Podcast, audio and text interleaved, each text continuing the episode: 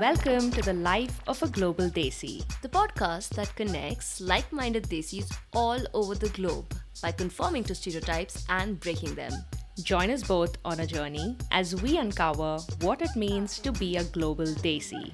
Keep listening. On to our episode now.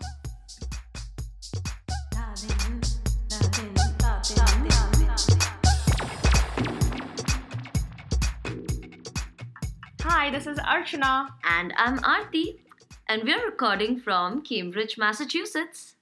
Welcome to the first episode of Life of a Global Desi. Why do we call this podcast Life of a Global Desi?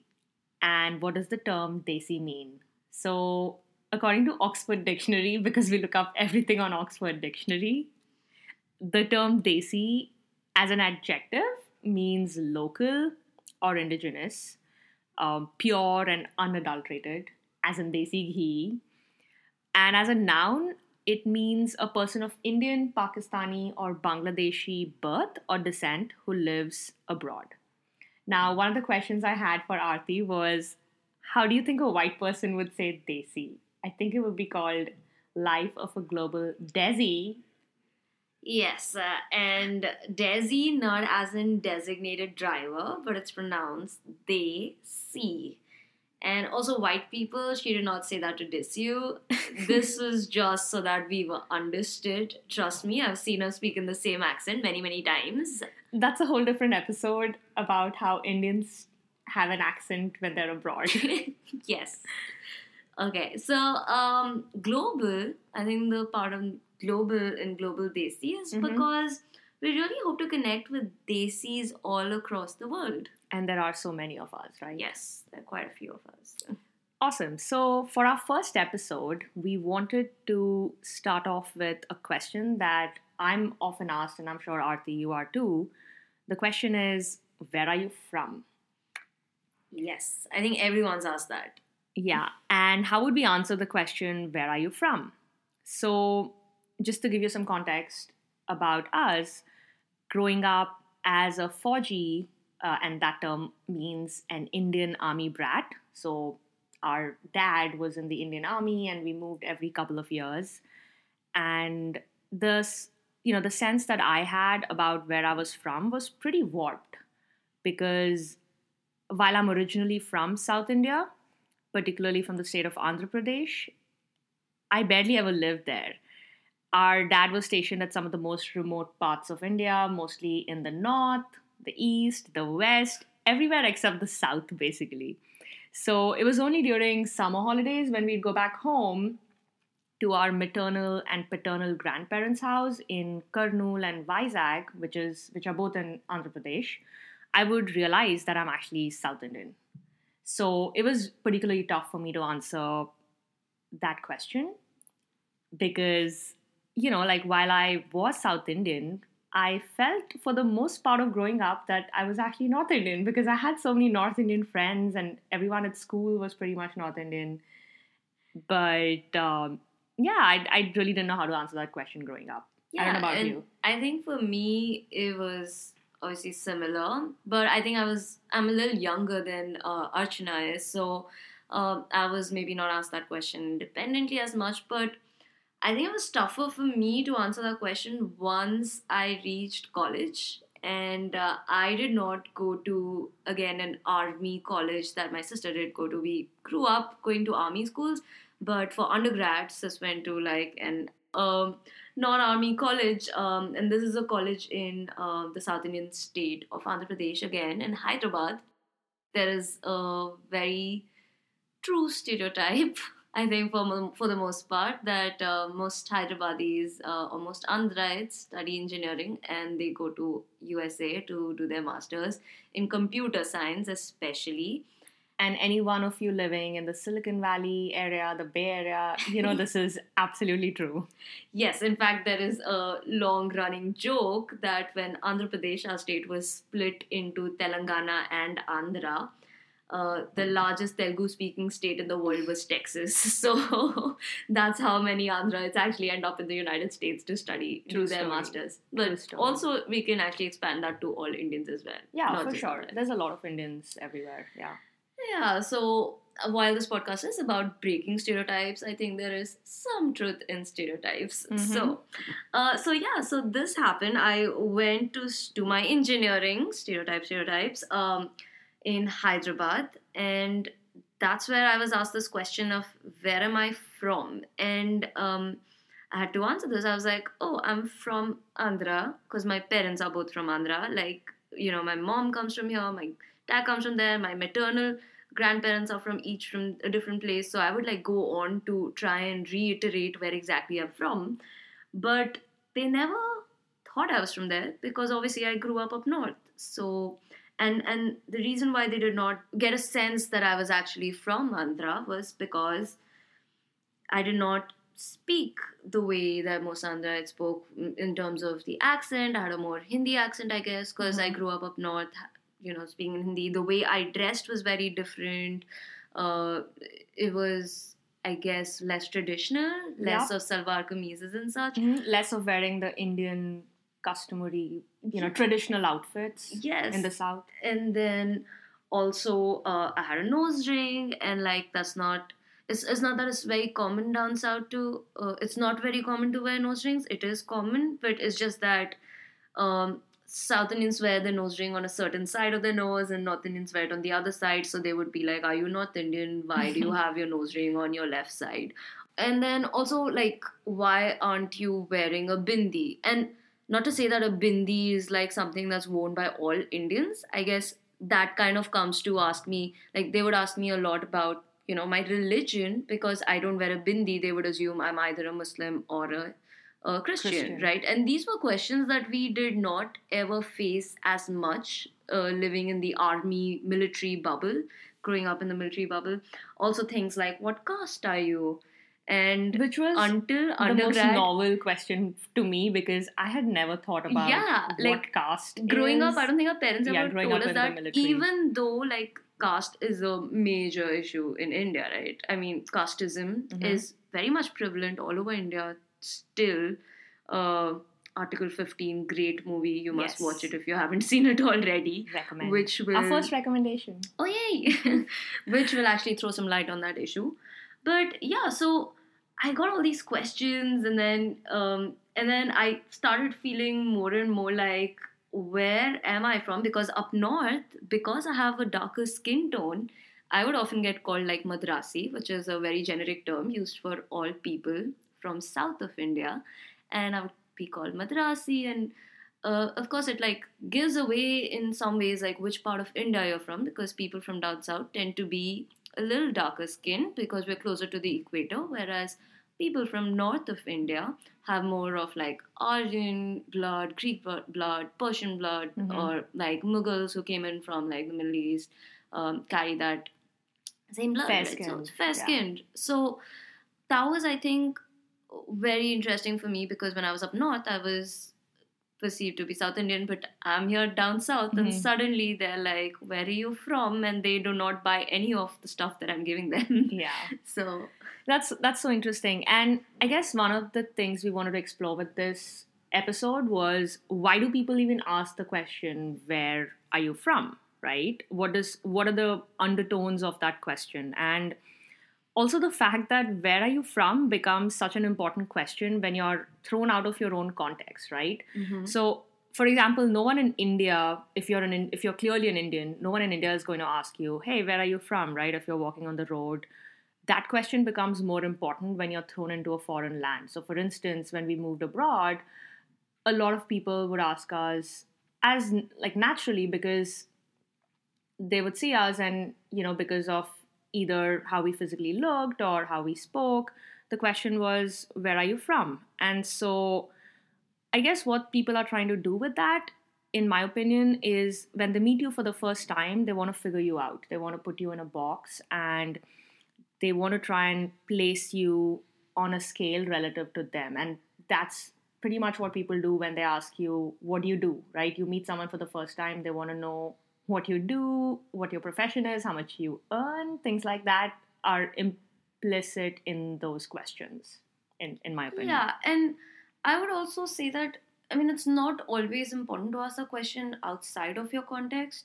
like for example i was asked that question in my undergrad which was in the same country that i was in but i guess they were just trying to do that to see whether i am dependable whether they can trust me and whether i can be a part of their in group right? So i think it's more to find out uh, you know whether they can trust you basically. and and it's almost like goes to prove the fact that humans are so tribal right? We want to know who's part of our clan versus not and obviously years and years of evolution. When you start spending more time with someone you start realizing what their actual worldview is what their ideas are you know what their points of view are and that can tell you whole new levels of where a person is from right? It's it's beyond just the physicality beyond just how they speak and how they look but who they are as people. Mm-hmm.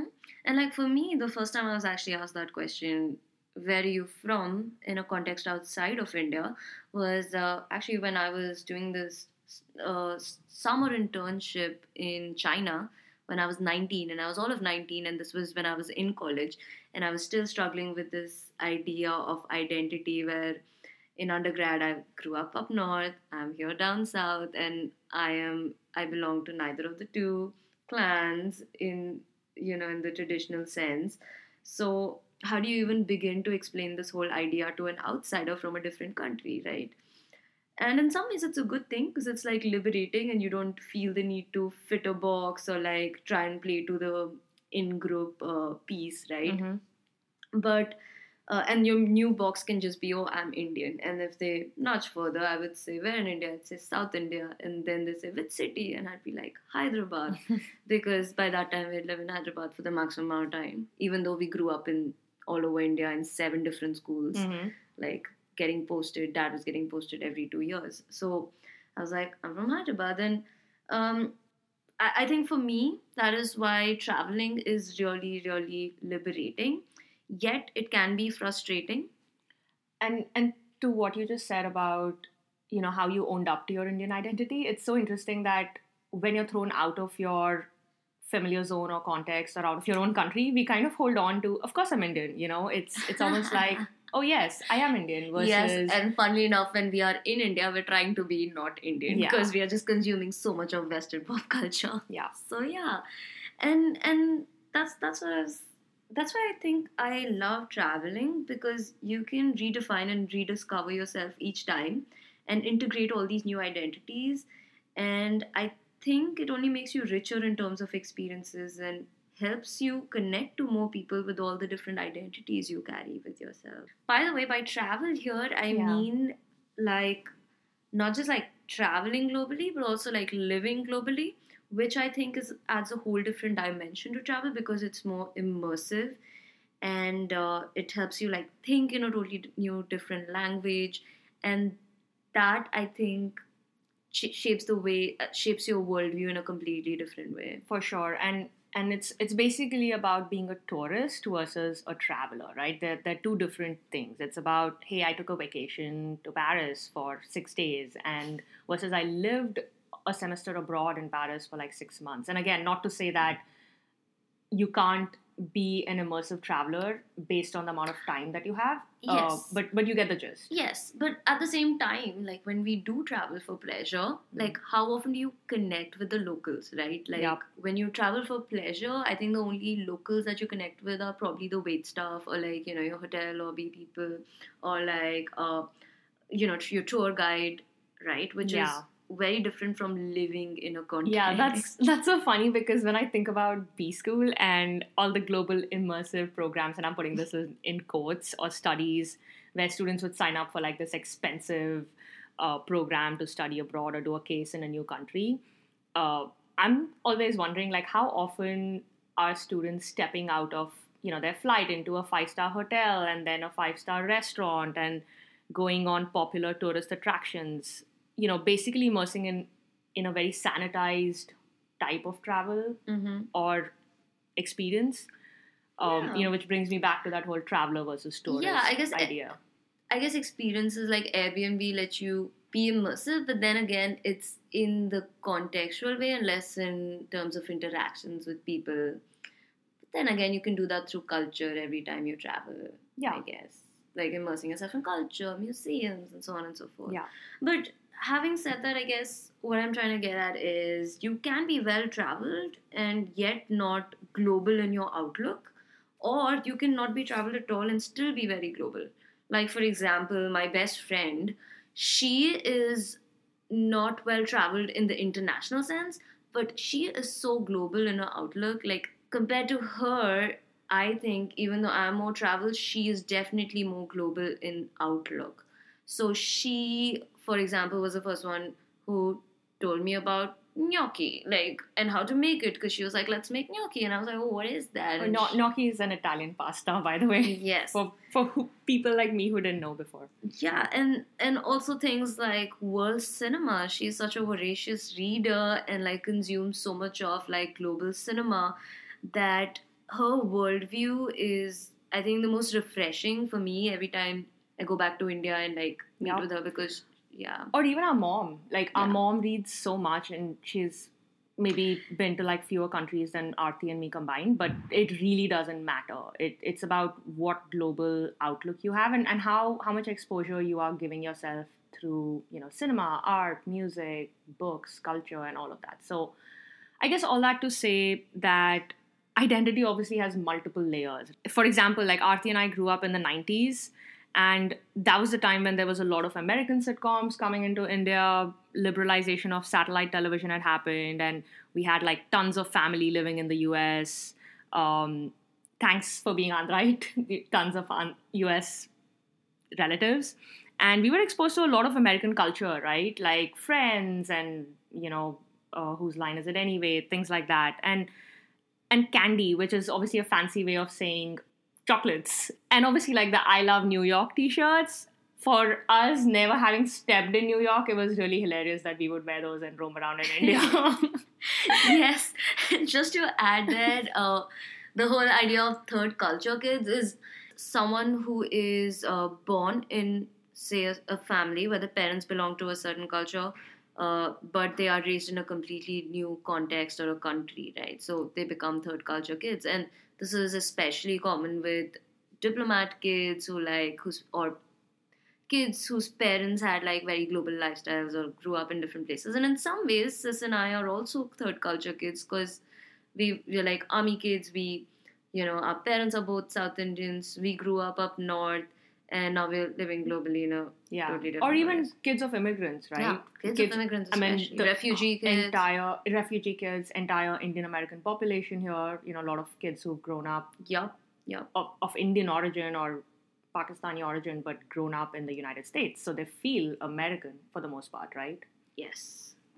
I often feel like that. I, when we talk about identity with multiple layers, I went on to live in Colombia for a few months uh, where I was teaching, teaching English there, and I was living with a host family, uh, and and I honestly it makes me feel like I'm half Colombian because I had like a Colombian mother, I had like two Colombian brothers, and every time FIFA plays, you know, Yeah. I'm supporting Colombia, and uh, and then I went on to live in Ecuador for two months volunteering. I was in Brazil for a month volunteering again with the Paralympics in 2016, and I've traveled to a dozen other places. And every time I travel, I keep integrating those identities and every new language that I learn to define me in those ways, in so many ways, right? So, yeah, the more I travel, the more I've come to believe that the soul knows no boundaries and truly like boundaries of nations and boundaries that we see on physical physically on maps they, they don't exist or passports even and that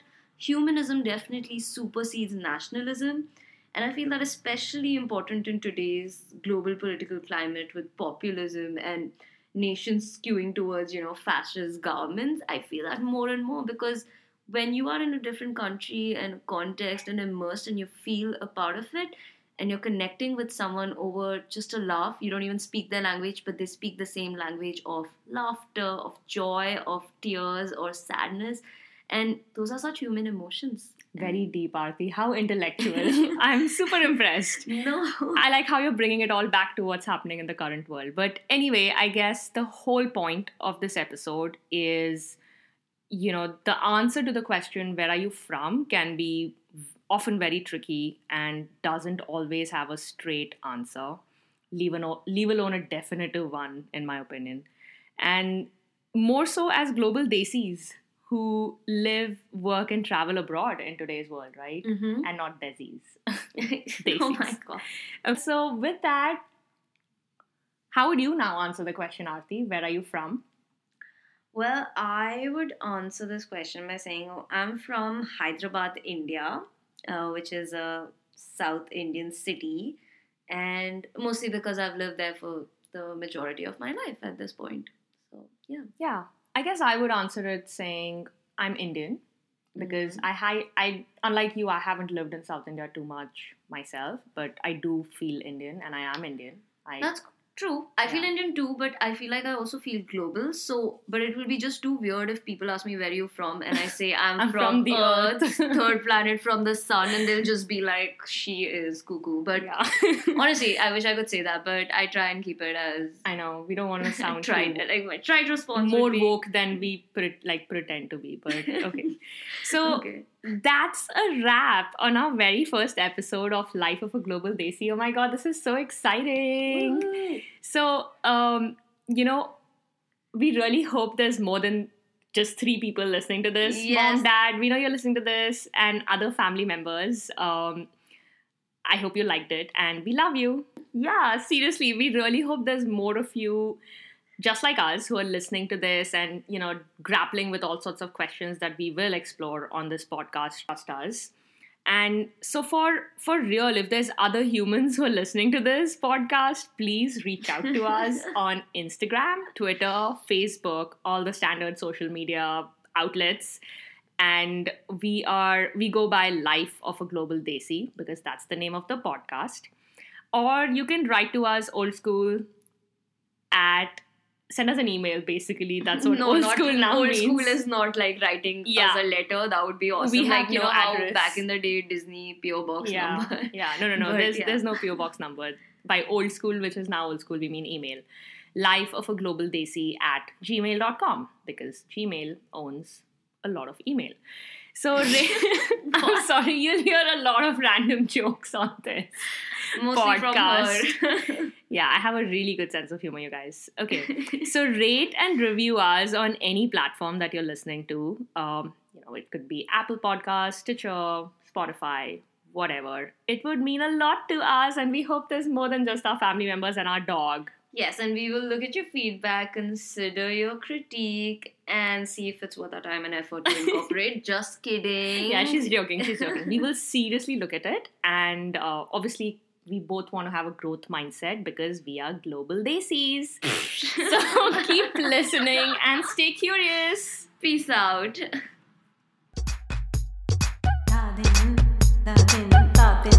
Hey Desis! If you enjoyed this episode, then please rate, review, and subscribe to us on Apple Podcasts, Stitcher, and wherever else you're listening to podcasts. Yes, and give us five stars now, please. Not the chocolate, I meant the rating. Aarti, terrible, terrible joke. Very, very bad. Come You're on. horrible was- at PJs. You are the queen of PJs. What are you saying? Don't try. You're telling me? No one knows what five stars is. of course they do. Darling,